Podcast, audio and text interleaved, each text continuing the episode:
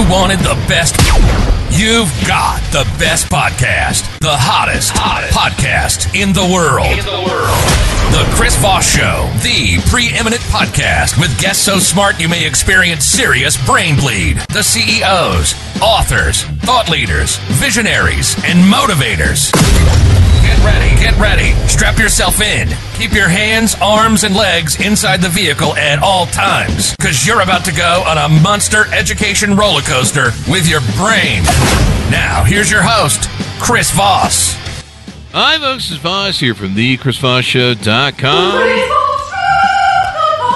There you go, ladies and gentlemen. Welcome to the big show. We certainly appreciate you guys coming in, tuning in, being a part of the show, listening to the show, making and improving the quality of your guys' lives because that's what the Chris Voss Show does. We improve your life, damn it, or else. I don't know what that means. Or we give you your money back and we don't really charge for the show. So, you know, you can listen for free. So, I don't know, contact your local return desk. As always, folks, we really appreciate you being a part of the show. We bring you the CEOs, the billionaires, the White House presidential advisors, governors, Congress members, U.S. ambassadors, TV and print Pulitzer Prize winning journalists. You name it, they've been on the show. CNN, MSNBC, Washington Post, Wall Street Journal, New York Times, The Guardian, etc. You've heard them, seen them, and usually they step off TV, come see us, and go back to TV. And so by doing so, the as the elite crowd of the Chris Voss Show, we like to call them, you embark on the Chris Voss Show glow which is the imparting of all the stories and knowledge that they shower upon you for the, the shower hour of the Chris Voss Show. I'm just having fun today making up stuff. So there you go. Guys, uh, we have another great author on the show with us today. He's the author of the latest book who's just came out August 30th, 2021. It's called Seen or Unseen. What is your choice? Dr. Clarence Riggins joins us on the show today. We're going to be talking about his book, his insights, and his life. And he certainly has led an interesting one. During the mid 1960s, the city and county that he grew up in was integrated. He and one of his brothers were two of the first nine blacks who attended the integrated school for the first time in Jeffersonville, Georgia. He knew many citizens who were aware of how blacks were treated and seen in life, but he, they went along with the status quo. All the time, all the hard times are embedded in his mind, though it was only yesterday that he attended the school. A portion of his writing in the book derives from over 20 years of military service in which Dr. Riggins retired as a first sergeant in the United States Army. His desire to write was further enhanced during his career as a mid-level manager with the United States Postal Service. A true highlight of his life achievements is becoming affiliated with the Kappa Alpha Psi Phi Incorporated, I think it is. Is that or Phi? Kappa Alpha Psi. There you go. I flunked college. I flunked second grade, so I didn't make it to college. That's what happened there. And uh, as this book, Seen or Unseen, What is Your Choice, was written, the author's underlying intentions, intentions is to stimulate readers who possess valuable insights and potential solutions to step forward and contribute, urging them not to turn a blind eye to pressing issues. Welcome to the show, Dr. Riggins. How are you? Doing fine. I am excited and truly, truly glad to be here. And we're truly glad to have you as well. Where's do you, do you want people to look you up on the internet? I think we talked about on the show. Uh, any place you want people to look up the internet other than ordering from Amazon or wherever fine books are sold? Only social media that I'm that I'm on right now is Facebook. Mm-hmm. Like I say, I'm I'm working with Blackstone uh, printed media, you know, in reference to a website. So the website has not come about yet. Mm-hmm. So just on Facebook, they get me on Facebook. There you go. And you can find it where fine books are sold, including Amazon. There'll be a link on the Chris Voss show. So, uh, Dr. Riggins, give us your 30,000 overview of what's inside the book, Seen or Unseen. The, the book, you know, talked about some issues that was near and dear to me. Uh, you know, like the first chapter is is a nation at large. Now, I know at large mean a lot of things to a lot of people, but this, it, it, it meant to me that we have some things that are, that are out of control right now, you know, mm-hmm. and we have people that can that can correct it and fix it, mm-hmm. but they are turning a blind eye. It seems like they do not want to do it. You know, mm-hmm. even as even as we speak of crime, you know, I know there's got to be a way, you know, that we can that we can combat this crime. Mm-hmm. You know, I am a firm believer, you know, that if your crime escalate to a certain level, hey, you know, I wouldn't have no problem with with stopping and frisk. You know, you know, mm-hmm. let's say let's say you know we give it some numbers. Say if it reached say say eighty five percent or something like that, that's your number. You know, then we then we can increase you know the police presence stuff like that. But I just think you know our leaders are turning a blind eye to it, and people really can't go on with with their life unless we correct uh, you know, the crime. We've got to correct it. Mm-hmm. Uh, now you're talking about racial discrimination and racism. Yes. Mm-hmm. During the t- during the time when me and my brother went to to the school, as I stated, he and I were two of the two of the nine. You know, and and things things were kind of rough.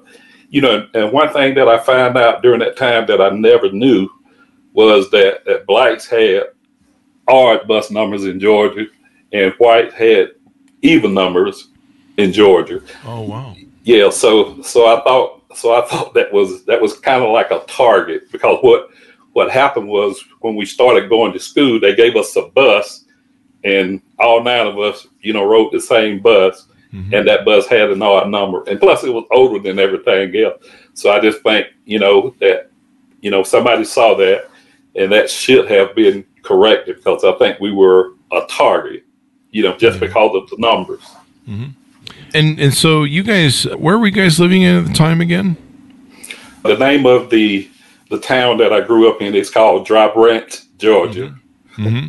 Georgia. Dry Branch, Georgia. It's a real, real small community, probably about about fifteen to twenty miles south of Macon, Georgia. If you ever heard of Macon, Georgia, that's mm-hmm. you know that's the largest city next to it. Yeah. So, what was it like going through those times? I mean, was it scary? Was it, you know, this was a pivotal time in America where uh, I believe was this during the time where John F. Kennedy had sent the the military into to uh, you know do Birmingham and stuff like that. Yes, about that same time, and also during the time when Martin Luther King was was active as well. Mm-hmm. It was kind of scary, you know. I can remember the first day, you know, and but it but it taught me, you know, a lot of things, you know, and and actually coming out of that, you know, my brother and I, you know, both of us, my brother, he's a he's a pharmacist, he has a doctorate degree in pharmacist, and I, mm-hmm. you know, have a doctorate degree in uh, management. Mm-hmm. So we did, so we did learn a lot, you know, and and when I when I left the school, you know, after everybody had integrated, and I went into the army, you know, I still had some some funny thoughts, but you know, the army kind of got me on track because I realized, hey, you know, you got to work with everybody, you know. Yeah. So I learned that team concept. You know, it was just it was just there were there were certain things that went on at school. You know, I didn't think we had any representation. You know, mm-hmm. the other teachers saw it. You know, but it happened. You know, from time to time, it happened a little bit too much. There you go. How were you guys treated in school? I mean, were the, were the students good to you or polite to you? Or? The the first two years, the first two years was actually hard. You know, wow. I can remember the first day. You know that we got there. You know, they was waiting outside in front of the school for us. You know, so that was a shocking experience. Mm-hmm. You know, and and I had a thought then, even though you know, I hadn't thought about writing a book during that time, but I was thinking, you know, why why would the officials, you know, allow them to do that? You know, they probably knew we was under enough pressure as it was. But as time went by, you know, believe it or not, you know, we you know, we gained some, you know, we gained some friends, you know, then we mm-hmm. found out, hey, you know, we can, you know, we can get along because my brother, my brother and I, we were both on the basketball team and we played uh, baseball, you know, mm-hmm. so that was a team concept you know, that kind of worked some things out for us. There you go. Uh, you know, I when I was a kid, I used to look at the photo. There was a bunch of cards that were being sent to me for history stuff, and I would look at the the photo of Ruby Bridges. I think we tried to get her on the show.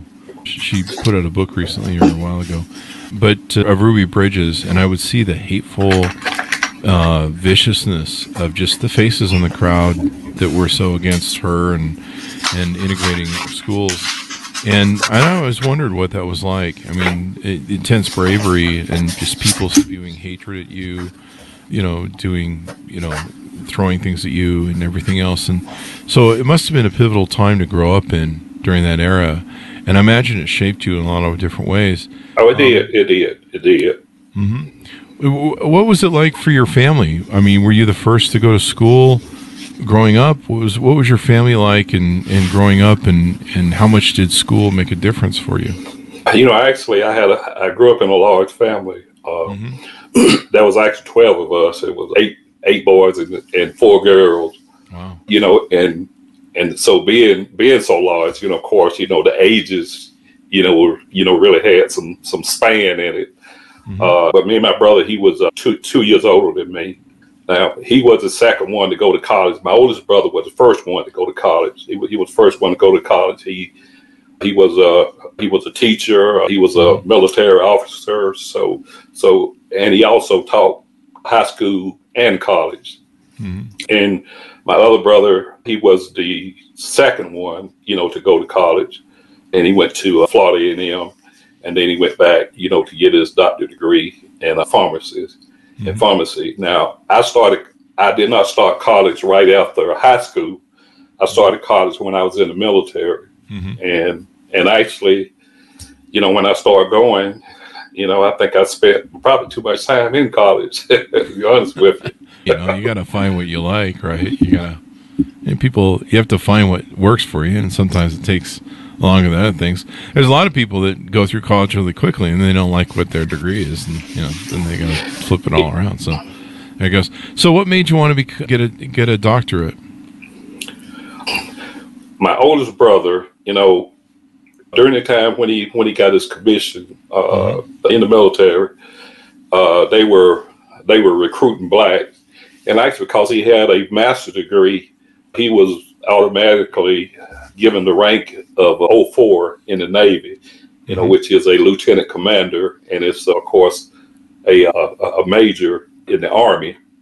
Mm-hmm. And and so so he, you know, used to discuss that with me all, all the time. Say, hey, you know, you you're you're in the military. If you plan on staying, you know what you need to do. You need to think about college. You know, but believe it or not, I had I had a two year scholarship. You know, you know when I finished school, but for some reason I just wasn't ready, so I just I just decided to go to the army. But but later on, and that was a a manager that I had. He was a senior senior non-commissioned officer uh, mm-hmm. that I had. And and when I was stationed down at Fort Benning, when it used to be Fort Benning, you know, he told me, said, "Hey, look, you know, you're in a good position right now. You don't have to work at night. You don't have to work on the weekend. And I'm advising everybody under my leadership, you know, to start school. And once I started, you know, it was history from there. There you go. There you go. So you live your life. You've been living it. You retired from the military. What prompted you to want to write this book? Basically, again, you know, some of you know some of the things that that happened to me some of the things that I saw. Mm-hmm. You know, when I when I when I when I was at the post office, there was there was a lot of things you know that I saw. You know, like mm-hmm. you know bringing people in, and I remember I had a manager uh, that only had just high school diploma. You know, but that manager used to always say to me, "And you have a PhD." You know, and I'm saying, "Wow, you know that's kind of that's kind of cruel." You know, and and that was another part of the seen and unseen. I'm saying, okay, I know we have some managers, some upper level managers that see this, mm-hmm. you know, but again, you know, they're taking that blind eye and won't do anything about it because because overall, you know, later on, you know, they found out that this person wasn't even qualified and the mm-hmm. person wrecked the place. I'm telling you, wrecked the place, mm-hmm. dismantled the place Mm-hmm. So, in your book, Sight Unseen, Seen or Unseen, give us a good description of what that actually means, because I've got an implication of it, but let's define it if you would.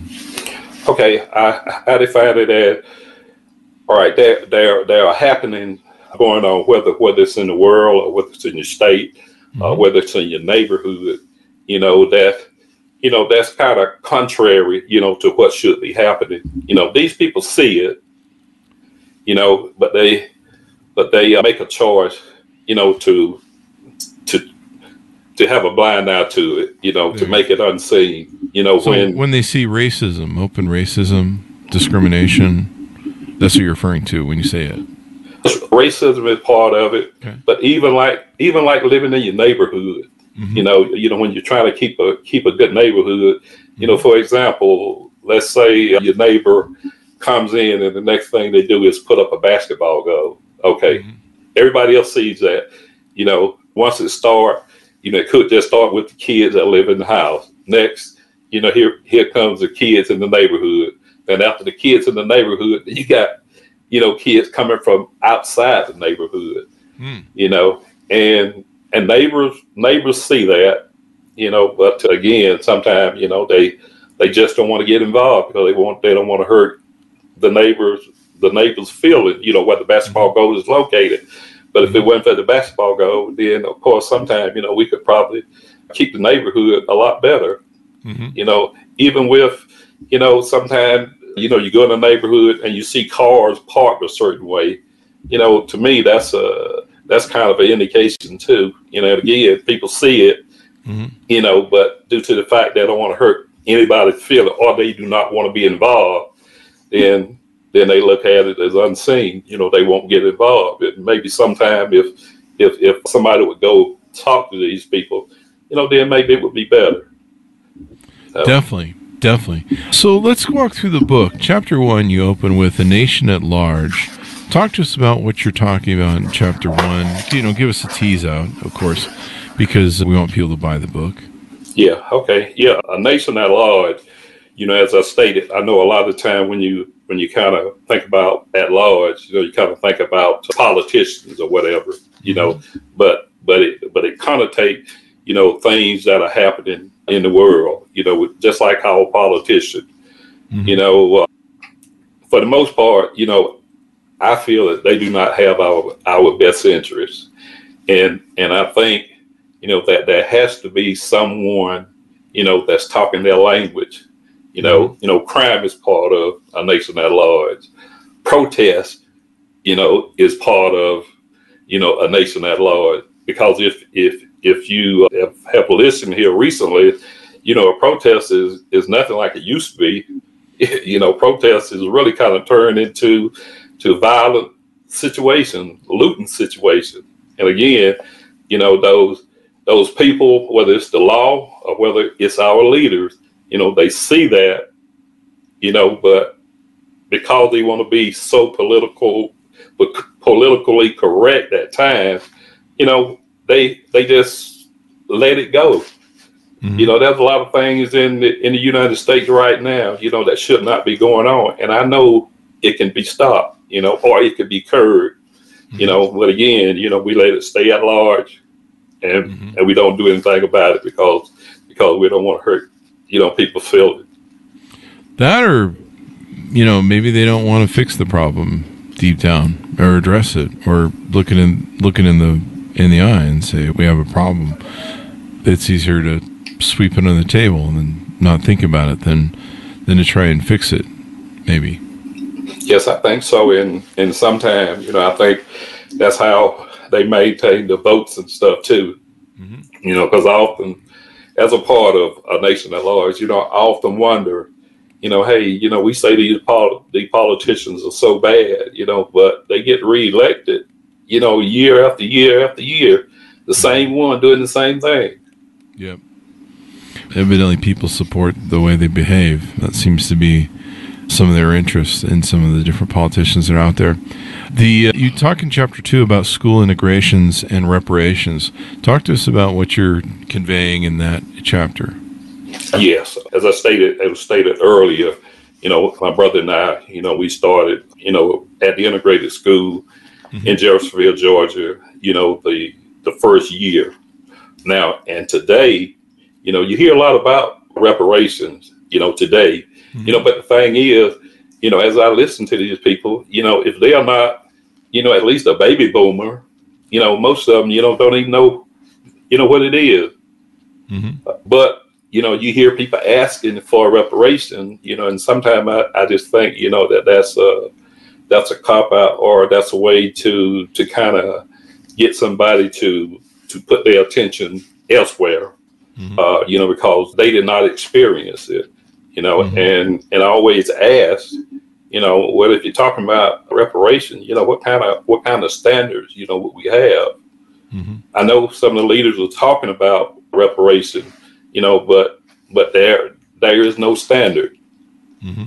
you know. Yeah, I think I was trying to kind of figure it out. I know San Francisco was working on something and a yes. few different people, and and so are you against reparations? Or are you for reparations, or did you just discuss in the book, you know, some of the variant topics and issues surrounding it? I, I, I say I, I, say both both ways, you know, because the thing is, you know, uh, how do you determine, you know, how to pay someone? You know, uh, you know, a lot of these people that are talking on TV, you know, none of that stuff has happened to them. I mean, uh, uh, you know, when you see them protesting or or when they're in their group, you know, mm-hmm. most of the time, you know, it is a a racially diverse group.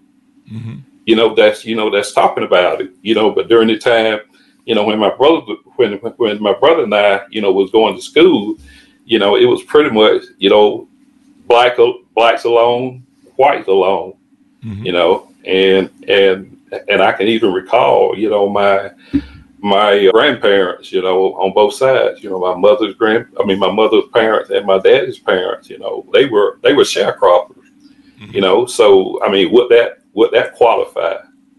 Yeah. You know, so, so I just think you know we've got to have some kind of some kind of standard if you say that you're going to do it. You know, I mean, I don't, I don't really buy that what California was talking about.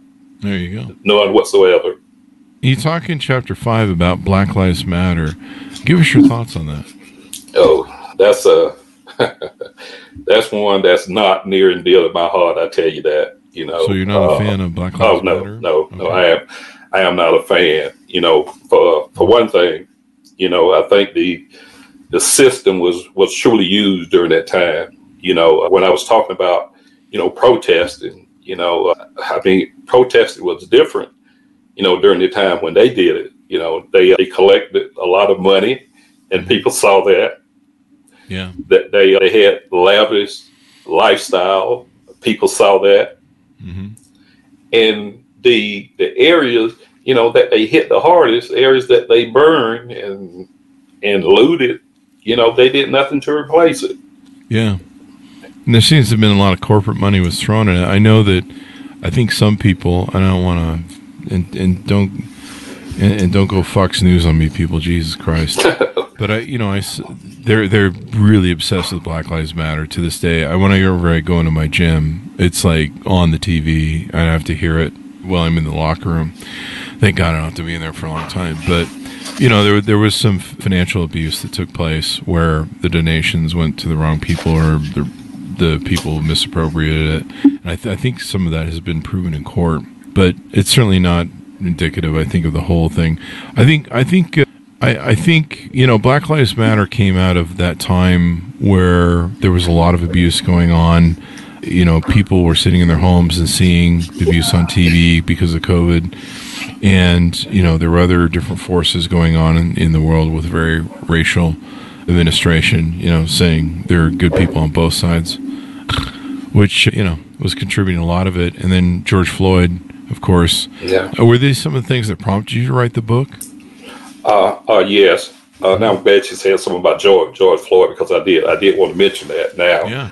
now I I truly believe you know that there's no way in the world you know that that you should have your your knee on a person's neck on live television. You know, everybody is seeing you. You know, I, I think that was wrong. You know, but on the on the flip side of that, you know, this Black Lives Matter. You know, I think that they they truly took advantage of that. You know, truly truly took advantage of that. You know, to fundraise uh, and yeah, yeah, and to fundraise, and you're talking about ninety something million dollars you know, and all of a sudden, you know, uh, people are people are getting paid, you know, hundreds of thousands of dollars or or going on a a million dollar shopping spree. You know, you know, we see that, but there are people that still, you know, to this day, you know, that that donate, you know, to that organization and still believe in it. You know, I mean, mm-hmm. I, I just cannot see what Black Lives Matter has done for blacks. You know, and that's my honest opinion about it. There you go. It looks like their foundation, yeah, it took in ninety million dollars in 2020. It's now worth about the the end of the year in in I think in 2022 with 30 million in assets. And yeah, it's kind of I don't know where a lot of this stuff went, but but that's what your feeling is on it, and and what you think about it. One of the other things in your chapter, you talk about white flight in chapter seven. Tell us what that's about. Okay, a white flight. You know, it's like you know, you're living in living in a neighborhood. You know, you know, neighborhood might start out to be good. You know, like I was kind of taking two neighborhood where I live. You know, for example, the first one. You know, when when we got our house there, you know, there were there were that was probably a 50 50 50 uh, mm-hmm. uh, ratio and stuff. And the second one, you know, that was probably uh, seventy percent white, you know, and thirty percent black you know. But as the white moved out, you know, for some reason, you know, it, it seemed like it would always replace by a black, mm-hmm. you know, and and and I think I said, you know, we, you know, we marry each other, you know, we become good friends or whatever, but it still seems like, you know, we can't live beside each other for some reason. Yeah. Yeah, it's it's an interesting thing that goes on with the gentrification of, of suburbs and how they're designed and everything else. We had Benjamin Herold on the show, who wrote the book called "Delusioned: Five Families in the Unraveling of America's Suburbs," and they did a deep dive in the history of suburbs and kind of how they're built, how they're designed, who they're targeted to, and then how they you know gentrify over time, and uh, you know go through this whole gentrification process of of different things. But it it is interesting, and he talks about how the racial narrative of how they're actually designed and distributed and stuff is uh, plays into what you're talking about. the The podcast isn't public yet, for those who are wondering. I believe it goes public uh, sometime in mid January that we were holding it for the launch of the book. Okay but yeah, there's there's there's some I can validate through what he's talked about and things I've personally seen. You know, it's just one of those things. And can so, I say can I say something else about? Yes, uh, uh, uh, really, you know, I, I always thought I always thought you know that that as as you have neighborhoods in a city, you know, and I would think you know that that the you know city council or you know, the city's leadership or whatever, you know, would monitor, you know, some of that stuff. But I know, mm-hmm. you know, a lot of them, they know the makeup of some of these neighborhoods, you know, but these new, when these new neighborhoods are built, mm-hmm. you know, I would, I would hope, you know, that, that there would be someone, you know, to monitor that and try to find, find the reason why, you mm-hmm. know, because I, you know, I tell anyone, you know, I, I really don't want to live in a, just a black neighborhood you know, mm-hmm. I prefer to live in in a mixed neighborhood, and mm. and that's the same way I feel about feel about church. You know, I know I know church is not a part of this, but somebody need to monitor monitor that. You know, mm. and and give a reason. You know, to why you know people feel that hey, you know, if if if, if this race move beside me, it's time it's time to move. Yeah. So, the it would be interesting to see what the dynamics are between that. Why white people are moving out, and, and maybe you know black people are there's some discrimination or career things, their career trajectories, et cetera, et cetera. Maybe that's something that someone should look at. Mm. I know, you know, we had Eddie, Glaude Jr. on the show, and we talked about his book Begin Again with James Baldwin, and we talked about how, you know real estate redlining by lenders yes. for so many decades had separated us as as uh, people living uh, together, and the more it's pushed us apart, or the more we lived apart from each other, the harder it is for us to understand each other and our struggles. And the other the other issue was, um, I can't remember what it was now. I've sidelined off of that segue but basically, you know, it has oh uh, Martin Luther King, of course, you know, yeah. famously said we don't pray together on Sundays, you know, in the '60s, and you know there was a separation where there was the white churches and the black churches, and so you know you bring up a good point to that too, and that still seems unresolved to this day, even though That was what in the '60s. So Yeah. 40, 60 years ago. So, what do you hope people come away from reading your book? What do you hope that they that they draw from it? I hope it, you know, that that the book will kind of help them open their eyes, mm-hmm. you know, on some of the things, you know, that they see, mm-hmm. you know, and and they turn a blind eye. But I hope, but I hope this right here is a motivator. You know, I mm-hmm. hope it's I hope it's an eye opener. You know, that, that hey, you know, that's going on in my neighborhood, or you know what, I I see that every day. You know, but let's do something about it. Mm-hmm. You know, I won't, you know, seen or unseen, what is your choice? You know, hopefully to be one of those books, you know, that that everybody want to read. You know, especially adults. Mm-hmm. You know, you know to to take each one of those chapters and see how these chapters affect their lives. You know, what are they doing? You know, to to make things seem versus turning the blind out. You know, you got to get involved in some of these things. You know, there's a lot of people that don't want to get involved, and those are the people that I, you know, that I call the unseen folks. But they got, but they got to be a part of this fight. You know, they got to be a part of this solution. If Yeah, you're not a part of the solution, you're part of the problem. And it might have been Martin Luther King that said the one thing, the one thing that can allow evil to reign is for good men to do nothing. I think that might have been him. Someone had said it. So there you go.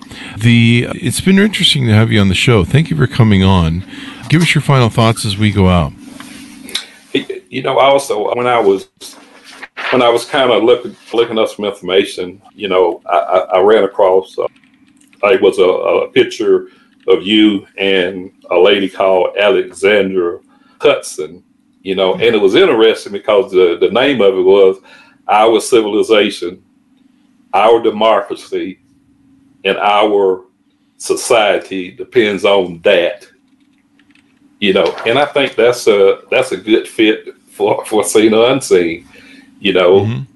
when you when you get involved, you know, you can change things, you know, whether it be our politicians or whether it be the white flight or whether it be, you know, what happened to the neighborhood, you know, they just need they just need to open their eyes and get involved, you know, if we are, you know, to change things. Because right now, you know, I think it's going to be a long time before there'll be a, you know, there's a turnaround uh, in our society, and and and I'm hoping that as people read, you know, seen or unseen, you know, like I say, uh, you know, it might be an aha moment for them, you know, aha moment, you know, to to tell them that hey, you know, it's time for me to do something.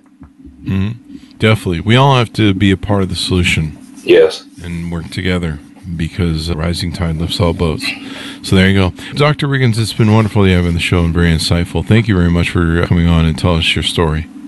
I'm I'm so happy, and I mean, I was I was I was dreaming about being here last last night, you know, and and, and of course I, I, I was nervous today because I had you know I had my computer and everything set up, you know, I was ready to go, and I said, hey, you know, everything is looking good, and then when I went to it, you know, something happened. You know, my wife saw it saw it too, and I saw it, and I said, hey, you know, this is seen, so we got to do something. There you go. You got her done. Yeah, Well, thank you very much for coming on. We really appreciate it. Okay, I, I think thank you, truly, truly, thank you for having me. Thank you. And uh, folks, order up the book wherever fine books are sold. You can get it on Amazon. There'll be a link on the Chris Voss Show. Seen or unseen, what is your choice? And remember, the the the the most important thing is that good men stand up and do something and say something, and we say enough with the bullshit. You know, it's time for you know, their society ills to, to get wrapped up. So thanks much for tuning in. Go to goodreads.com, slash Chris Voss, linkedin.com, slash Chris Voss, youtube.com, slash Chris Voss, and all those crazy places we're at on the internet. Thanks for tuning in. Be good to each other. Stay safe, and we'll see you guys next time.